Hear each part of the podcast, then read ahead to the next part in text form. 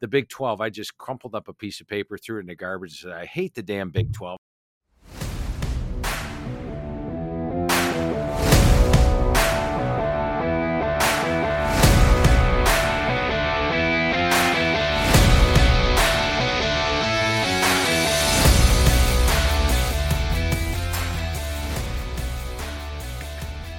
Hello again and welcome into another episode of The Lion's Edge, brought to you by BetMGM. I'm your host, Chase Kitty, content writer here at BetMGM, working for the blog team. And we have an excellent episode of the show for you today. And I don't say that all the time. I try not to B S you guys, uh, as the as the regular listeners know. But this is a really good one. I'm very, very pleased to get Phil Steele back on the show.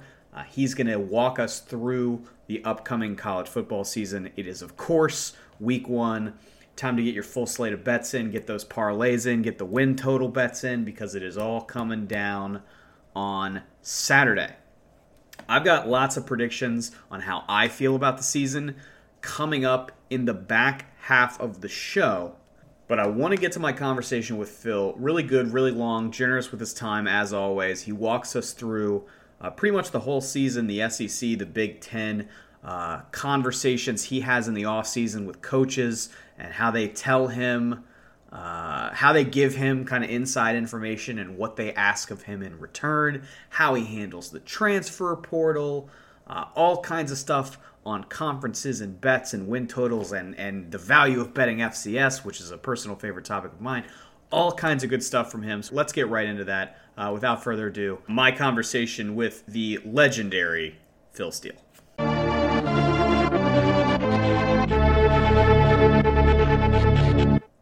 Phil Steele, welcome back to The Lion's Edge. Hey, thank you. Pleasure being on again. Let's get right into it. Georgia lost Stetson Bennett, and we'll have to go back to playing a twenty-year-old at quarterback like everyone else. They've somehow turned over twenty-five players in the N F L draft in the last two years, which doesn't even seem like it should be mathematically possible. Georgia's plus two twenty-five in the national championship market right now. Nobody else is closer than six to one, so the market says that Georgia is the prohibitive favorite for this year. Uh, when, when you've gone through all your prep and, and you know written out your preview for Georgia and looking at the rest of the S E C, rest of the top of the national championship market, is that what you've seen, a, a Georgia team that should be this level of dominant, at least uh, from, from what the market projects? Well, I don't I don't think it's worth a wager on Georgia at that price uh, because, I mean, there's only been – the last time somebody three-peated for the national title was back in the nineteen thirties when the Minnesota Golden Gophers did it. And you look at Georgia last year. I mean, the Missouri game, they trailed by double digits in the fourth quarter.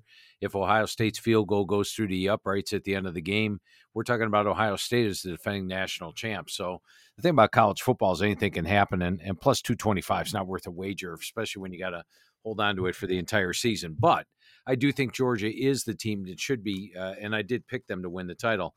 You know, you look at them defensively. Last year they lost nine starters, uh, nine N F L draft picks. This year they only lost five. Last year they lost five first-round draft picks. This year they only lost two. There wasn't as many concerns on the defense. I think last year the defense actually took a little step back.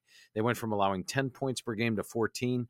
I think this year they're closer to the two thousand twenty-one version. And offensively, while Carson Beck is a first-time starter, he has been in the program for four years. He's got my number one rated offensive line in front of him, number four set of receivers, number six set of running backs, and they're going to be at least a seventeen-point favorite in their first ten games. The only game they're not that big of a favorite is at Tennessee, November eighteenth. And by the time that rolls around, Carson Beck will be a, not an inexperienced quarterback. He'll have ten starts under his belt, seven S E C games. So I think Georgia's in good shape to get the uh, thing. I do believe they're the best team in college football, the one with the least amount of question marks, but anything can happen in college football. What does the balance of power look like throughout the rest of the S E C to you? Are the top-end challengers deeper than Alabama and L S U? Do you, do you take that Tennessee team seriously to be back in the mix this year? What does it look like throughout the rest of that conference? Yeah, Georgia's really got one main competitor in the East, and I think that's Tennessee. And when you look at Tennessee, the big question mark is going to be Joe Milton. Can Joe Milton do what Hendon Hooker did last year, which was just two interceptions, twenty-seven touchdowns? I mean, Milton's got the arm strength. He's been in the program for three years. He's got the he's got a very good supporting cast. But if he can keep the turnovers down, the accuracy up, then I think Tennessee is a threat to Georgia at the end of the year. I've got Tennessee a dog in two games, at Alabama and then against Georgia. And while the West, everybody talks about Alabama and L S U, I'm going to throw Texas A and M into the mix. And, you know, when I look at Texas A and M, and I went over the team with Coach Jimbo Fisher last year, they were very inexperienced. In fact, number one twenty-four on my experience chart coming into the season. And a lot of the positions that Coach Fisher would talk to me about, he would wrap it up like the offensive line, where he said, Phil, we're going to have one of the best offensive lines in the country. And then he finished it with next year. Well, it's next year now, and this is an experienced team. They go all the way up to number fourteen on my experience chart. You know, A and M's been recruiting at the same level as Alabama, L S U, and Ohio State. And last year, even in that five and seven season where they were hit hard by injuries, on phil steele dot com, I have a blog up there which talks about last year's injuries. A and M had the second most starts lost to injury last year of any team in the country, top on top of their inexperience level. This year, they've move up experience-wise. They should be healthier. They lost to Nia Smith, their top wide receiver, week four. They had three different starting quarterbacks. The offensive line had three freshman starters one week. They're in much better shape. But even last year, when they were five and seven, they beat L S U thirty-eight to twenty-three, and they were at Alabama's two-yard line on the road with a chance to win the game. They're down by four, thrown in the end zone. Had they pulled that off, they would have beat both Alabama and L S U in a five and seven season. I think they're a legitimate threat in the West this year. All right, I'm so happy you brought them up because I had this in my notes. You know, there's so many good elements in the magazine that people love, and one of the top ones I think is is your most improved teams list. And Texas A and M is number one on there.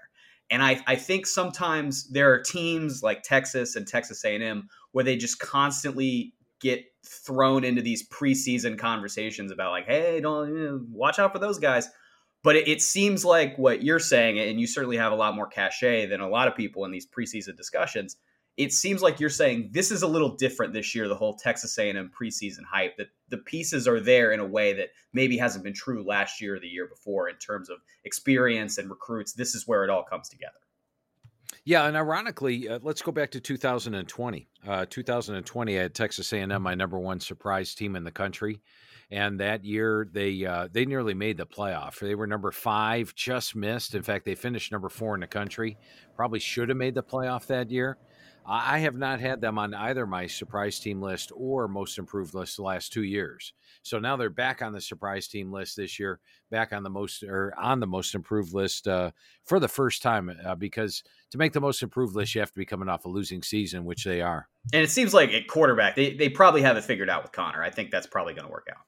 Yeah, Conner Weigman really came on in the second half of the year, and he was, keep in mind, he was a uh, true freshman quarterback thrown into the fire last year, and they play, were playing a pretty tough schedule with a lot of tough road games, and uh, I thought Weigman really played well, especially the L S U game at the end of the year. In the Big Ten, is it still as simple as Michigan versus Ohio State?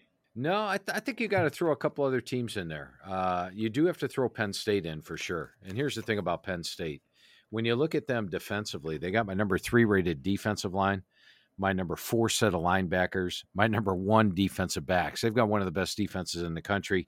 When I went over the team with Coach Franklin, they're a legitimate three deep, I think, at ten of the eleven positions. Uh, they're solid on special teams. They've got the best offensive line, perhaps, that Franklin's had in his ten years there. Drew Allar, I think, is going to do well at Q B, and they've got Singleton and Allen at running back. They bring in Dante Cephas from Kent State at wide receiver to go along with Keandre Lambert-Smith. They just have to break through and beat the big boys. They've been playing Ohio State tough each of the last couple of years. They do have to play them on the road. They get Michigan at home. And while Michigan manhandled them last year, the last time Michigan traveled to Happy Valley, two thousand twenty-one, uh, they needed a late touchdown just to pull out the win. I thought Penn State controlled that game and probably should have won. So this could be the year Penn State actually breaks through. And out of the West, keep your eyes on Wisconsin. They're another one of those teams that uh, could surprise. And, um, you know, Chase, this is going to surprise you a little bit. Uh, when I first did the magazine and the first write-through process, I was not high on Wisconsin. I thought, oh, my goodness, they're switching to the air raid offense. This is a team that thrives on the run game. They win their games in November because of a power run game, and now you're just going to throw the football over the field, abandon Braylon Allen and Chez Mellusi. I'm not wild about Wisconsin, but third write-through process of the magazine is after I talked to the head coaches. And this year I talked to one hundred twenty-three of the one hundred thirty-three head coaches. And after talking to Coach Fickell, he assured me they are not abandoning the run game. In fact, he said the last uh, couple of years they've been running into eight and nine-man boxes offenses, and he feels that going to the spread offense with Tanner Mordecai, a quarterback, with some receivers they brought in, like C J. Williams from U S C, who you're going to love, that they're going to spread the field out. Now, all of a sudden, Braylon Allen and Chez Mellusi aren't running into eight, nine-man boxes. They've got more open space to run. And the surprising stat, I looked it up after I had my conversation, they haven't averaged over five yards per carry the last three years because of those stacked boxes. It used to be Wisconsin always averaged five and a half, six yards per carry on the season. So I think they get back to that effectiveness on the offense. And then I did it on phil steele dot com. I have a blog up there about the experience chart and teams that make the big jump. Like I talked about with A and M going from number one twenty-four all the way up to fourteen. Wisconsin was number one oh seven last year. They only had three returning starters on defense. This year they have eight returning starters on defense. They're up to number twenty on my experience chart. And then you always have to factor in the schedule. Look at their road games: Washington State, Purdue, Illinois, Indiana, Minnesota. I consider all those winnable. The toughest two games on the schedule are Iowa and Ohio State, and they get them both at home. Plus, they catch Ohio State the week after the Buckeyes play Penn State in a massive game. So the schedule sets up real nice, and I think if you get Wisconsin into the championship game of the Big twelve or the Big Ten, that um, Luke Fickell, who's taken his team already, taking the Cincinnati team from the group of five into the playoff, would have the shot at an upset at that point. It is funny to hear Luke Fickell describe, it feels like what a lot of other coaches went to twenty years ago. Like, what if we spread things out? The run game would have lighter boxes to run against. Uh, but I mean, he's he's absolutely right. It's it's it's trended downhill in uh, in Madison the last couple of years. You, you referenced there your your conversation with coaches and how it affects mid-rewrite. Go back and revisit what you've already done after you talk to all those coaches. And I, I, that's kind of something I wanted to ask you about specifically in the context of, of some of the teams we've already talked about, Georgia and Alabama and Ohio State, because they all dealt with really high-profile quarterback succession issues over this offseason.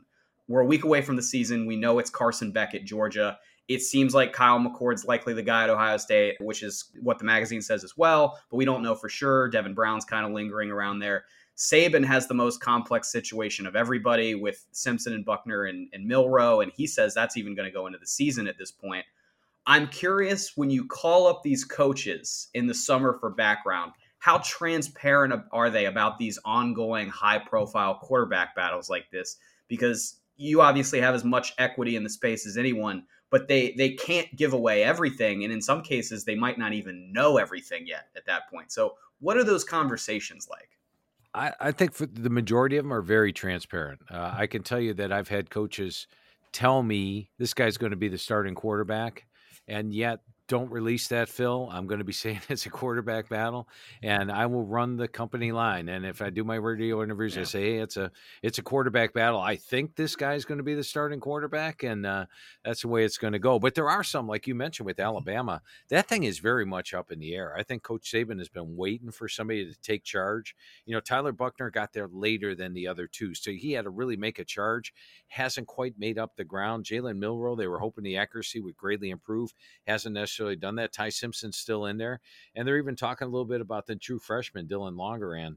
But this is a an Alabama question, big time question mark that probably will go into the season, and uh, hopefully it's solved before the Texas game, because that's pretty big uh, week two. So there are some legitimate quarterback battles. I think when you look at Ohio State, that one's actually tighter than I thought it would be. I was pretty much a slam dunk on Kyle McCord. I'm surprised Kyle McCord has not taken the bull by the horns and completely run it. I mean, Devin Brown is a guy that gives you more mobility. Maybe they're concerned about the tackle situation that they have there at Ohio State. They've got two brand new tackles that are replacing big time uh, draft picks, and maybe Devin Brown gives them a better chance. Frankly, I'm surprised that one's not decided yet.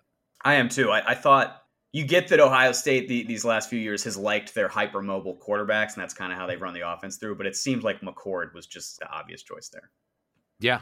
And, and you know what? I'm not that concerned, because first-year starting quarterbacks at Ohio State, I think if you go back and take a look, they've had the best quarterback in the Big Ten nine of the last ten years. And when you're throwing to Marvin Harrison and Emeka Egbuka and the tight ends like Cade Stover, you got the best receiving core in the country to throw to. The quarterback's going to put up some big numbers. A little more broadly on the prep process, I'm sure this is a question you get all the time now. I wouldn't be surprised if it's the number one question you get.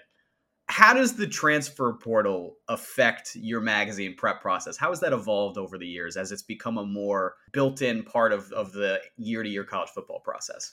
pretty big. Uh, it used to be, Chase, that um, the spring practice is over. I've talked to the head coaches, and you pretty much know the rosters.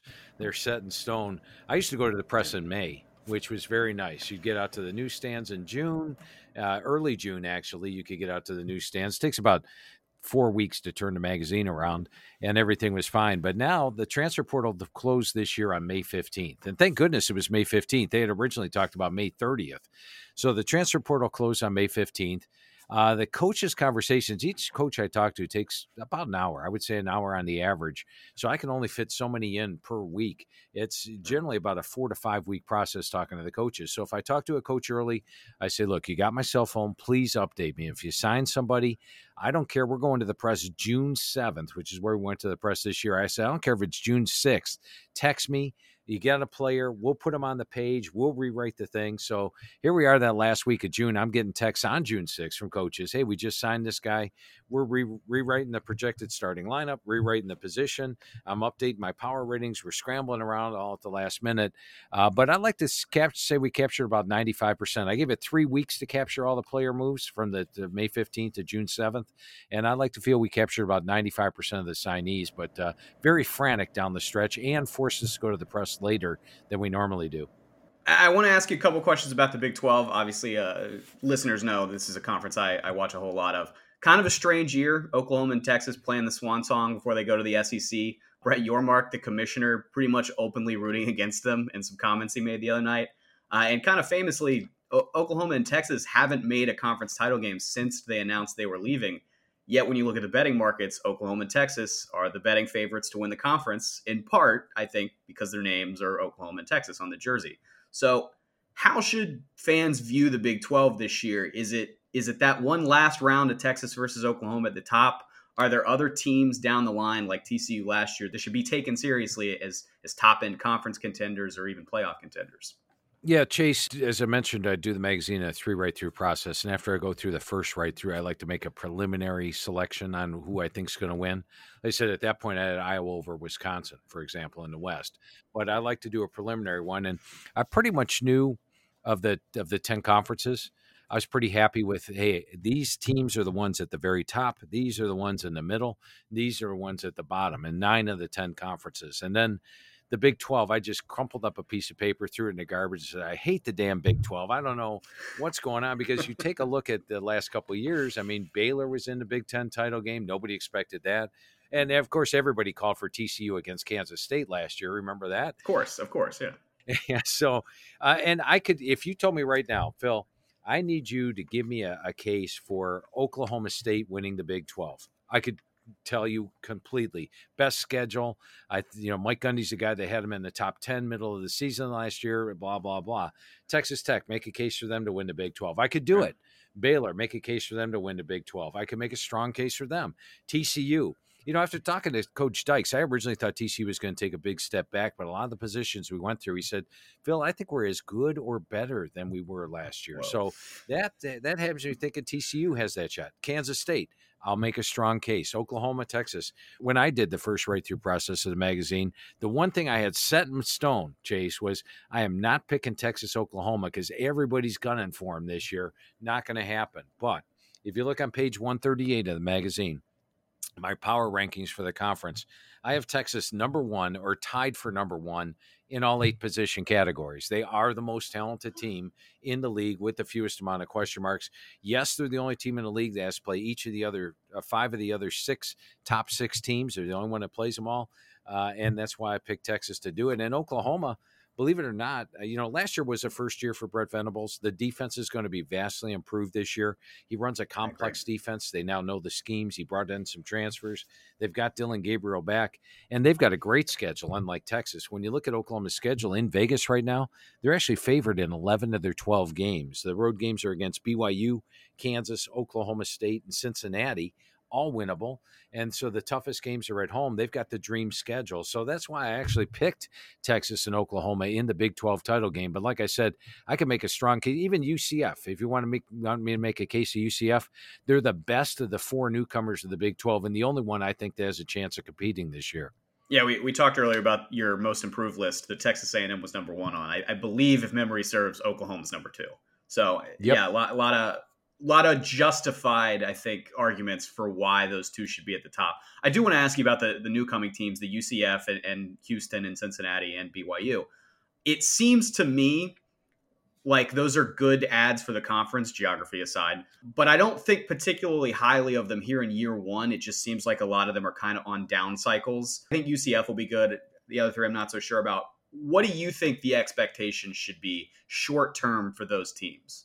Yeah, you know, talking to Coach Satake, he has been through this before. Remember, he was with Utah when they went into the Pac twelve and struggled. Mm-hmm. And he feels B Y U's a little better set up to go into the Big twelve than Utah was to the Pac twelve. I think Utah is pretty much five hundred the first couple of years. Uh, I'm not so sure. I think when you look at B Y U, uh, you look at Cincinnati, you look at Houston, they're all sort of in rebuilding years. B Y U's one that's got fifteen returning starters. Probably better, uh, in decent shape at quarterback if Keaton Slovis can recapture his U S C form and not his Pitt form. But I think all three of those teams struggle in their first year. They're now facing uh, Power Five teams on a weekly basis, something they didn't used to do. And I don't know if the depth's there. Cincinnati and Houston are inexperienced teams. But of the four, I think U C F is set to do it. When I talked to Coach Malzahn, remember, he coached in the S E C, and he flat out said, we've been preparing to go to the Big twelve for two years now. So he is ready. He feels his team's ready to go. I think their problem last year was when John Rice Plumlee got injured. The backup quarterbacks were in question mark. Go back to the uh, championship game of the American Conference. Plumlee was injured, and uh, Miley Keene said, I'm going to redshirt. So they were forced to go with their third-string quarterback against Tulane, or else probably U C F would have won the conference last year. They beat Tulane on the road during the regular season. They've got Timmy McLean. They got a lot of talent back, both offensively and defensively. Schedule's not super easy. They have to play Kansas State on the road. They have to play Oklahoma on the road, and they have to play Texas Tech on the road. But I think of the four teams, if any of the four are actually going to contend, U C F is my choice. To revisit that that most improved list one more time, I'm a Sun Belt guy. I love seeing Louisiana, App State, Georgia Southern on there. U T E P was a team I recently did a lot of work on uh, personally. Nebraska under Matt Rule, Nebraska's on there. What's a team that jumps out as a name that isn't really being considered or talked about at all in college football circles right now that you think is going to be really relevant there this year and make a splash, even if it's, you know, a, a, a surprising eight and four, nine and three season, not necessarily like, oh, wow, they're in the playoff. I'm, I'm going to go with App State. You know, App's off a, a six and six season last year where not a lot of things went right. They lose their starting quarterback. So expectations are pretty low for App State this year. But when I talked to Coach Clark, he said, you know what, I'm happy I'm the coach of this team because I know we're going to get this thing corrected. And while they're only number one twenty on the experience chart, their difference is the last two years they've gone with Chase Bryce and tried to throw the football a little bit more. Now they're going back to their wheelhouse. Their quarterbacks in Ryan Berger, mm-hmm. Joey Aguilar, uh, Mason McHugh, these are more running quarterbacks. So remember, App State at its best ran the football with the quarterback. That's what they're going to do. They got Nate Knoll back. And then they've got a really nice schedule this year. Uh, the only games I have an underdog are at North Carolina, at Wyoming, a slight dog there, and at James Madison, a slight dog there. So I think this is a team that didn't even make a bowl game last year, but I think they're capable of maybe even getting to double-digit wins this year. Wait, it's funny to hear you draw the mention the at J M U game because I know I, I'm a J M U alumnus, and the, I know exactly what happened the last time App State, App State went to J M U, and I know a lot of people that are excited about that game. Speaking of J M U, uh, last year I asked you about the difficulties of forecasting a team like that that was that was popping right up, no transition from F C S to F B S. We got a little more, bit more of that this year with with Jacksonville State and with Sam Houston. What are your expectations for those teams? It, it feels a little bit like the expectations have increased on how fast a team can can come up and be competitive. But I'm a little skeptical that other teams are going to be able to replicate what happened in Harrisonburg last year.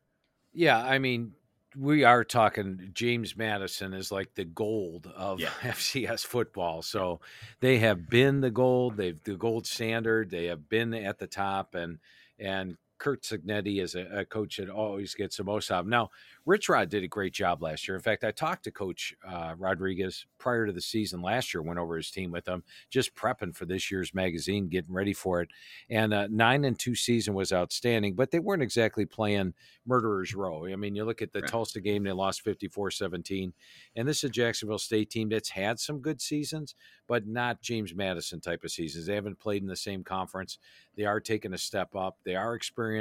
But I, I think that they're going to struggle in the step up this year, and, and I, I don't see them getting anywhere near the nine-win total last year.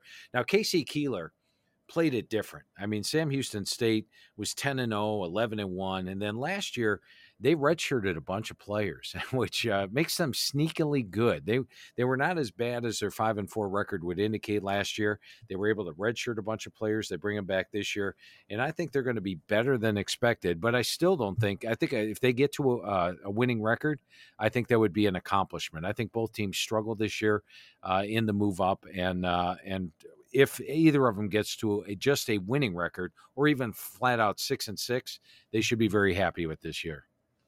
And we'll get you out of here on this, Phil.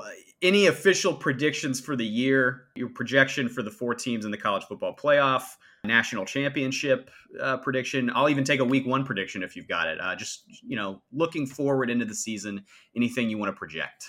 Yeah, the four teams I project for the, the playoff this year, I won with Georgia. You know, you look at Alabama on paper, and you got all kinds of question marks. They only have five starters back on offense, five on defense. They don't know who their quarterback is. They're at the at the bottom of my experience chart.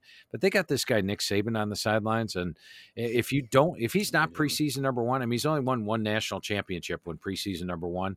Last time they weren't preseason number one was two thousand twenty, national championship. Last time they came in preseason number four, national championship. I'm not going to be the guy that doesn't pick Alabama to make the playoff. So I got Georgia and Bama in the playoff. Out of the Big Ten, I went with Michigan. And this is um, Coach Harbaugh's best team that he's put on the field in his uh, seven years there, or nine years there, I should say. And you look at the schedule. I've got Michigan, Ohio State, and Penn State all very close in the power poll, but Michigan's got the best schedule. They've got one tough road game at Penn State. They get Ohio State at home, and the non-conference slate is cake. I think Michigan makes the playoff. And then the team out of the box that a lot of people didn't even have in the top ten this year is Clemson. And when I look at Clemson this year, Uh, and I went over to the team with Coach Sweeney. Uh, he pointed out that, remember that two thousand eighteen defensive line, how dominant it was, how many N F L guys they had. He said this group doesn't have the star power of two thousand eighteen, but it's actually deeper in talent and experience than that two thousand eighteen group. I made it my number one defensive line. And there's a guy like Peter Woods, a true freshman, who's going to be dynamic this year. I couldn't find a starting spot for him. They've got four really good starters. They got four really good backups. The third string is very strong. Uh, they've got Carter and Trotter at linebacker. They bring in Cade Klubnik at Q B. The offensive line and receiving core is improved. And then you look at their schedule this year. Their toughest two games are Florida State and Notre Dame. They get them both at home. Uh, and they've only lost one home game the last six years in Death Valley. So I think they win against Florida State, a team they beat last year, and Notre Dame at home. And I've got Clemson making the playoff this year, and that's why I have them number two in the country. I think they run the table. I like their over nine and a half. All right, Phil Steele, the magazine, I got it right here. It is the book the experts cannot live without. Certainly in my case, that is true. Always room to go out and buy. Even though we're close to the season, I always try to emphasize this. I think I've heard you say this too. It's close to the season, so you maybe feel like, oh, why do I need a summer magazine? There is so much value to having this in season, especially for gamblers. There are so many A T S notes for every team and every schedule. There's a place to take notes in it. I love this thing. I can't do it without it. Uh, so I really appreciate you and your team and all the work you do in the summer to put this together. And, of course, I appreciate you coming on the show as well. I appreciate that, Jason. Just for your listeners real quick, the only two brick and mortar places that you can get the magazine this year are Books A Million and Barnes and Noble. So Barnes and Noble, Books A Million, or phil steele dot com. And you'll appreciate this, Chase. There's a lot of F B S versus F C S games. I have a F C S magazine with two full pages on every F C S team. So you can become an instant expert. And you, if you're gambling, the Alabama-L S U game during the week, that's the sharpest line on the board. Everybody knows everything about the game. But when you take Princeton yeah. against Columbia or something like that, that's where your value is. Get that F C S magazine. It's available at phil steele dot com. I have said it a million times. You are absolutely right. There's so much value in chasing down these weird F C S lines that nobody pays attention to. Correct me if I'm wrong. You, there were a couple years where, where you guys took the F C S magazine off, but it's back now? Yeah, we, we put it out, and we actually printed the magazine for three or four years, uh, one giving one page per team, but just didn't yeah. sell on the newsstand. So now it's digital only, and we actually went two full pages because I've been tracking the spreads on the F C S for the last five years. Nobody's got spread information on the F C S for the last five years. It's right there in the magazine on every page. Uh, that's awesome. Uh, that's a great plug. And, and I would add my personal experience getting the magazine this year. You, you mentioned Books A Million and, and Barnes and Noble, the only two places you can get it uh, in brick and mortar places. I went to three different Barnes and Nobles, and they were like, we we can't keep them on the shelves. Everybody keeps buying them. So I, I went to phil steele dot com and I and I bought the magazine that way. It came in like thirty-six hours. It was great. So I, I can't uh, I can't say enough about the the product and and just the overall process. I appreciate that, Chase, and uh, I always enjoy our football conversations. Good talk on football today. All right, thanks again to Phil. Great insight as always. Always appreciate him coming on the show and giving us some time here on The Lion's Edge. Uh, of course, Wednesday, we'll have the, the picks episode as normal, and you can come back to The Lion's Edge every Wednesday, and there will be picks for college football throughout the season. Once N F L starts next week, there's also N F L picks to consider on Thursday. Uh, I like to think of it as I'm just giving you some perspective, right?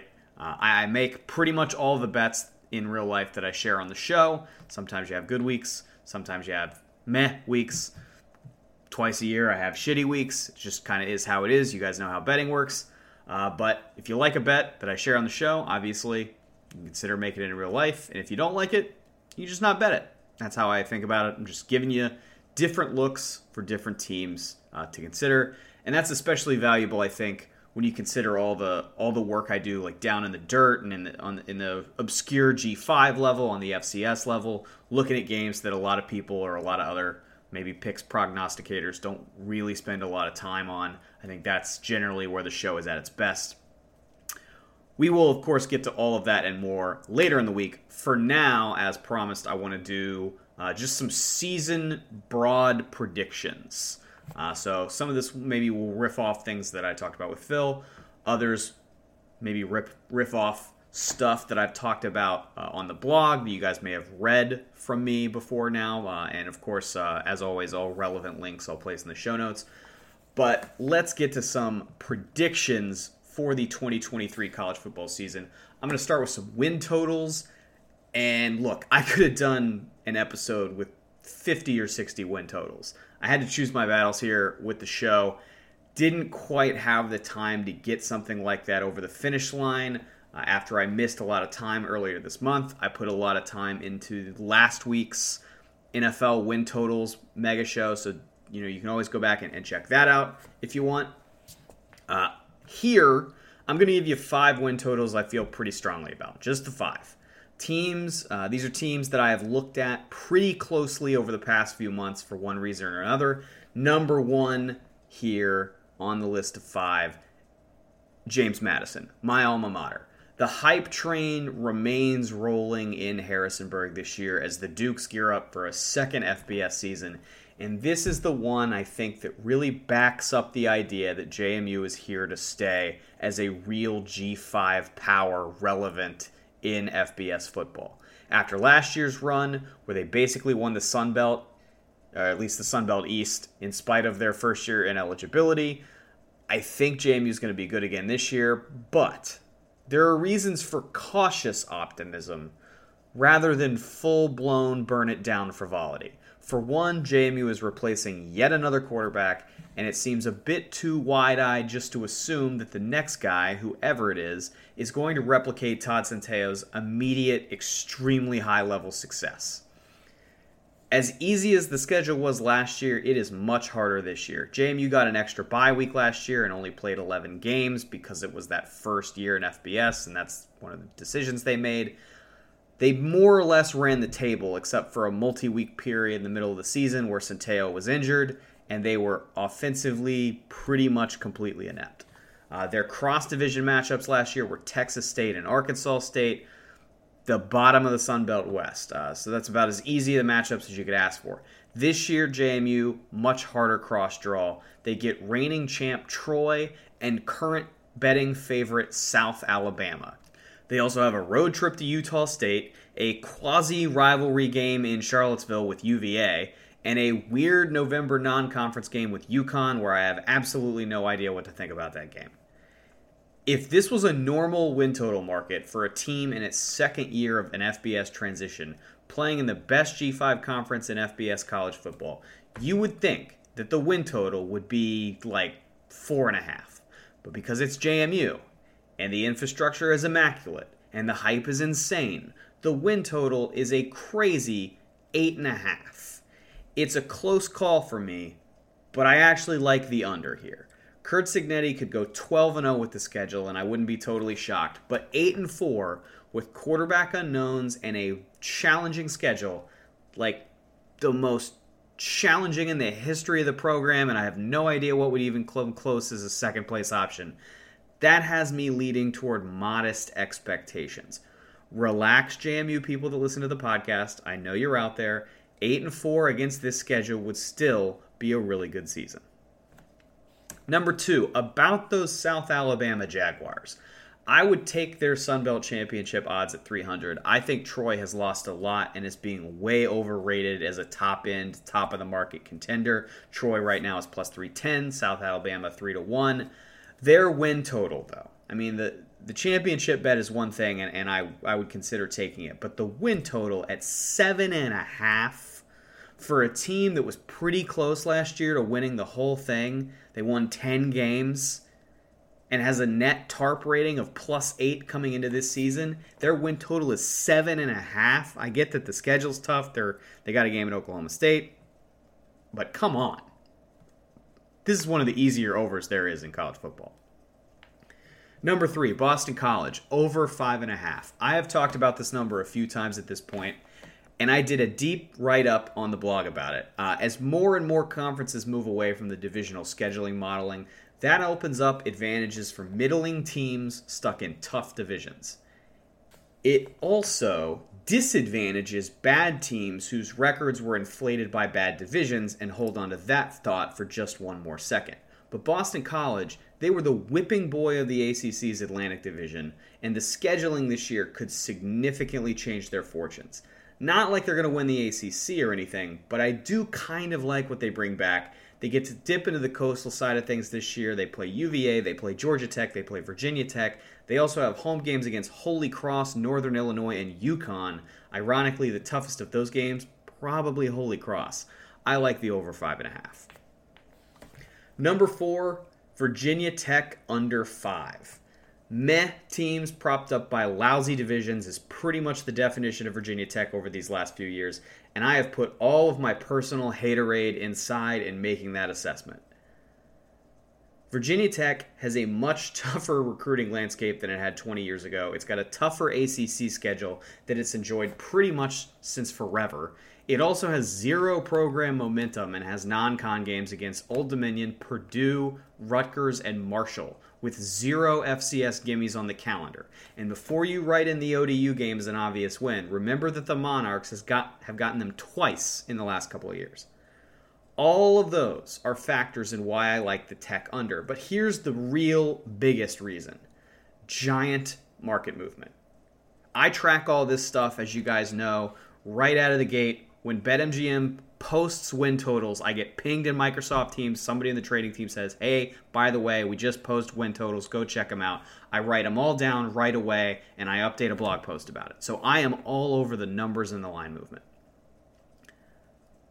When this got posted back in the spring, Virginia Tech was at three and a half wins. And I thought, that's a good number. Tight avenues either way. Virginia Tech's been down. Uh, maybe, you know, maybe they stay down, maybe they get a little bit marginally better, but either way, not really an opening to bet this, in my opinion, not really interested. But then enough bettors jumped on the number thinking that Virginia Tech obviously would get to four wins that it zoomed all the way from three and a half to five and a half. Two full wins. That kind of line movement is pretty wild for a team this bad, and I jumped on the under immediately at five and a half. I would still bet it at five. There just aren't a lot of wins on this schedule. And here we go. Win total bet number five. You're probably expecting it. As I said, these are win totals for teams I watch closely. You'd be correct with this assumption. Maybe you're here from my rant last week on the ten twelve Network podcast. Maybe you're a longtime listener and you just know which teams I watch. Maybe you, like me, are a Mountaineers fan from West Virginia. But I've done the homework. I've done the deep roster dive. I just don't think West Virginia is a four-win team this year with a ground game this good. With the offensive line that they have that's probably the best or second best in the Big twelve, you might also like Kansas State. It's it's one two or two one, you can decide, but those are probably the best two units in the in the Big twelve, is the West Virginia offensive line and the Kansas State offensive line. There is a good chance that West Virginia will lead the Big twelve in rushing this year, which is a pretty good start if you're looking to see if a team is going to be bowl eligible. The problem isn't even with the defense this year, which was pretty forgettable last year, but I think will be a little bit better this year. The issue, as it has been for the entire Neil Brown era, is quarterback.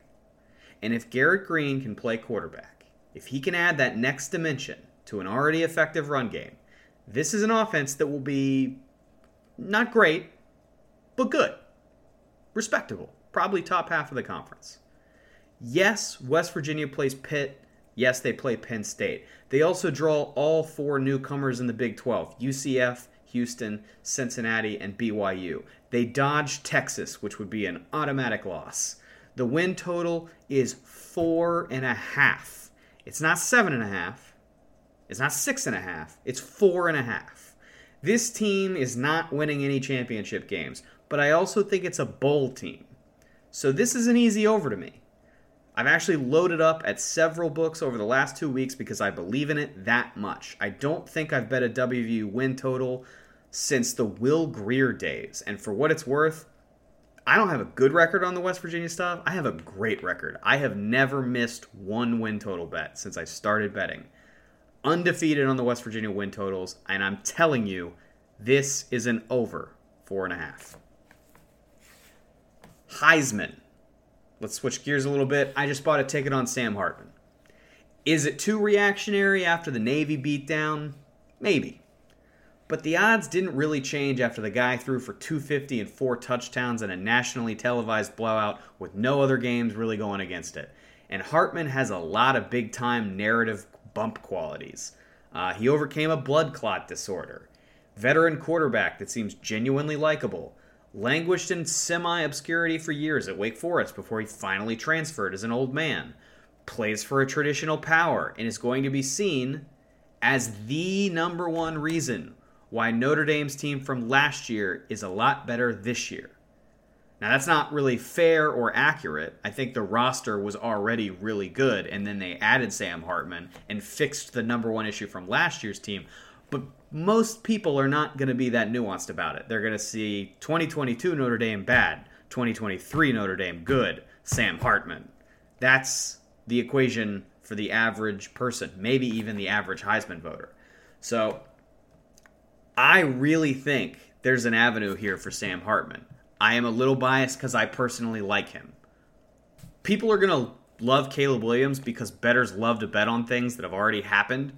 But Williams is incredibly priced out. He was already priced out at five to one. He moved to plus four seventy-five after the San Jose State win. Troy Smith is the only guy to ever win multiple Heismans. And maybe Williams can be the second. But I'm not making that bet for plus four seventy-five. So give me Hartman. Maybe I'll consider some other tickets down the road too. Let's get to the big ones. College football playoff predictions. You heard Phil Steele earlier. Mine have some similarities, some key differences. I made a list of teams that I narrowed uh, into my C F P pool. Uh, those teams were Michigan, Ohio State, Penn State, Georgia, Alabama, L S U, U S C, Texas, Clemson, Washington. The first name I crossed off was Washington. And if you've listened to me this summer on radio shows or television shows or this podcast, you have heard me talk about how much I love Washington.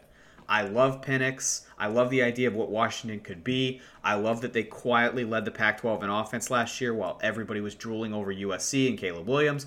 But the reality is they face an uphill narrative challenge in a conference that is more and more overlooked. The November schedule is brutal. I would just be picking them because I like them, not picking them because the path is right or that even the number is right. It seems too unlikely, so I wrote them off. I wrote down Georgia as my first team, I, and Phil did a pretty good job highlighting this. I think the Auburn game is a legitimate danger to them. That game is in September. It's on the road, and I think Auburn is going to be better than people realize this year. I actually had them in my preseason top twenty-five that I did for the podcast poll, and I also did for the BetMGM blog. So that's a tough road game, and Carson Beck is still, you know, only a couple starts into his career at that point. The rest of this schedule looks extremely manageable. It seems almost impossible that Georgia could lose the S E C East given this schedule, and by December, Beck has a full year of experience and a fully operational Kirby Smart Death Star around him. I am not recommending this as a bet because the price out in the market greatly outweighs the question marks you'd have to buy in order to own this position, but Georgia seems more likely than not to be in the college football playoff this year, and worthy of their odds-on favorite status. I wanted to pick L S U to win here, uh, and, and I even wrote L S U as my number one preseason team, but the West has a lot of obstacles this year, with Alabama always dangerous. You heard Phil talk about A and M. Don't forget about Ole Miss, who's kind of quietly lurking. I already said I liked Auburn. Who knows what happens with Florida State in week one. I love Brian Kelly, and I am as bullish on what he can do in Baton Rouge as anybody. I won't be surprised if he pulls this off this year.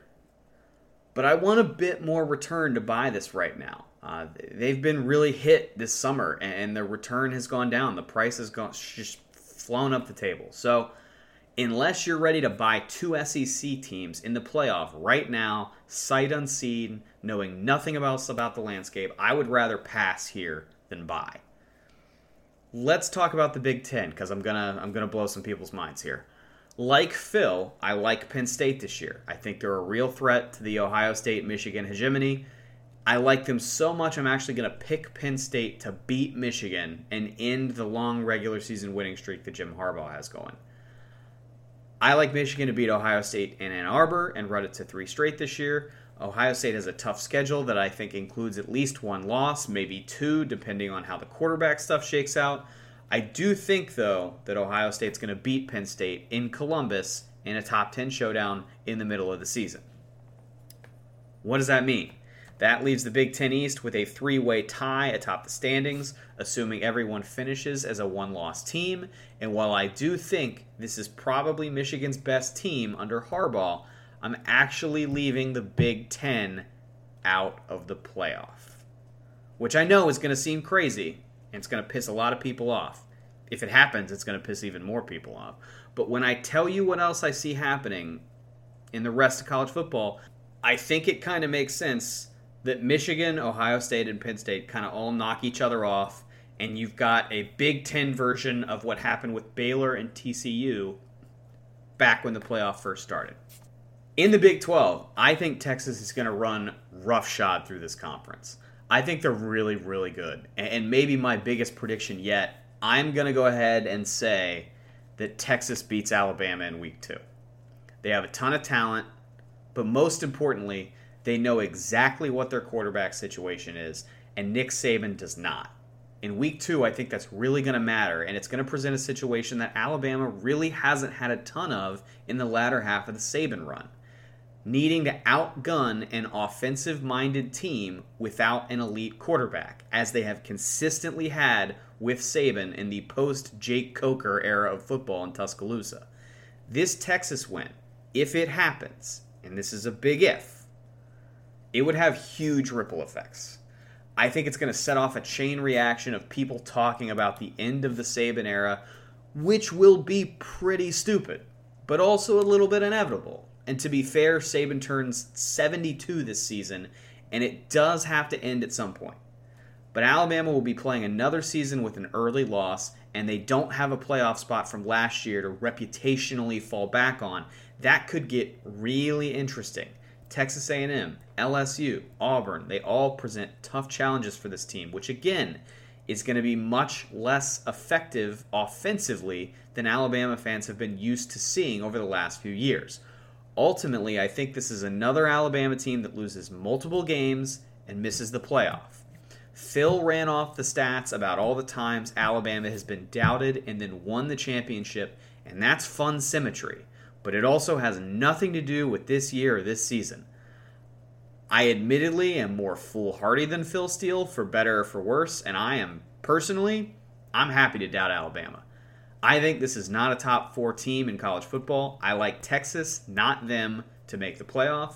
And by the way, on the Texas side of all this, think how much leeway they'll have in the upset-loving Big twelve with a road win at Alabama in their pocket. They could be eleven and one, win the conference, and easily make the Field of Four. My third team is Clemson. Here, I agree with everything that Phil said. The talent is too high. The schedule is too manageable. We're talking about home games against Florida State and Notre Dame, plus a regular season finale at South Carolina. There's not much else beyond that.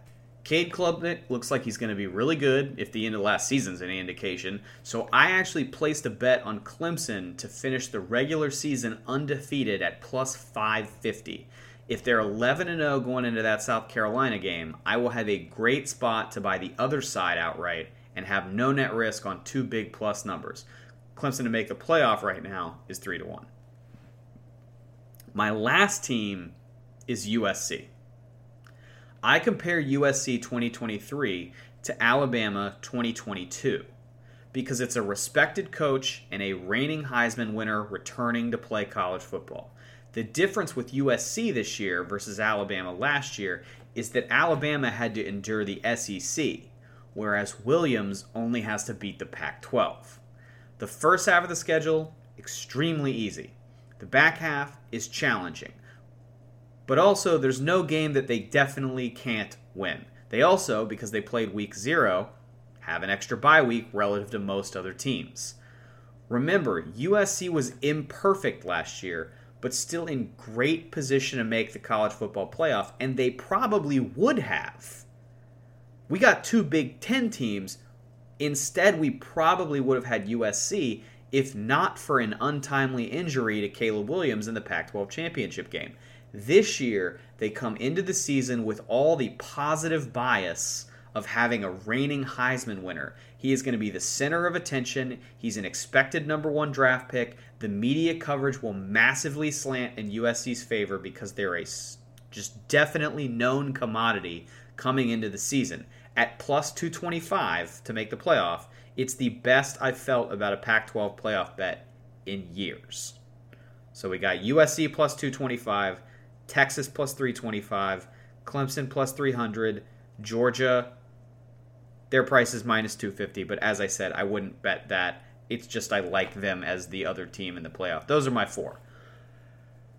And there you go. College football predictions for twenty twenty-three. Thanks again to Phil Steele for dropping by the show. Thank you for listening all the way to the end here. If you like the show, make sure you come back Wednesday. Hear me out on my uh, best bets for week one. That'll be Wednesday, every Wednesday here on the show. And there's also a written version on the blog that I will link to in the show notes. Let's have some fun. It's football season. Thanks for listening. We'll be back soon with another episode. Good luck with your bets. Enjoy week one. N F L next week. Until then, take it easy.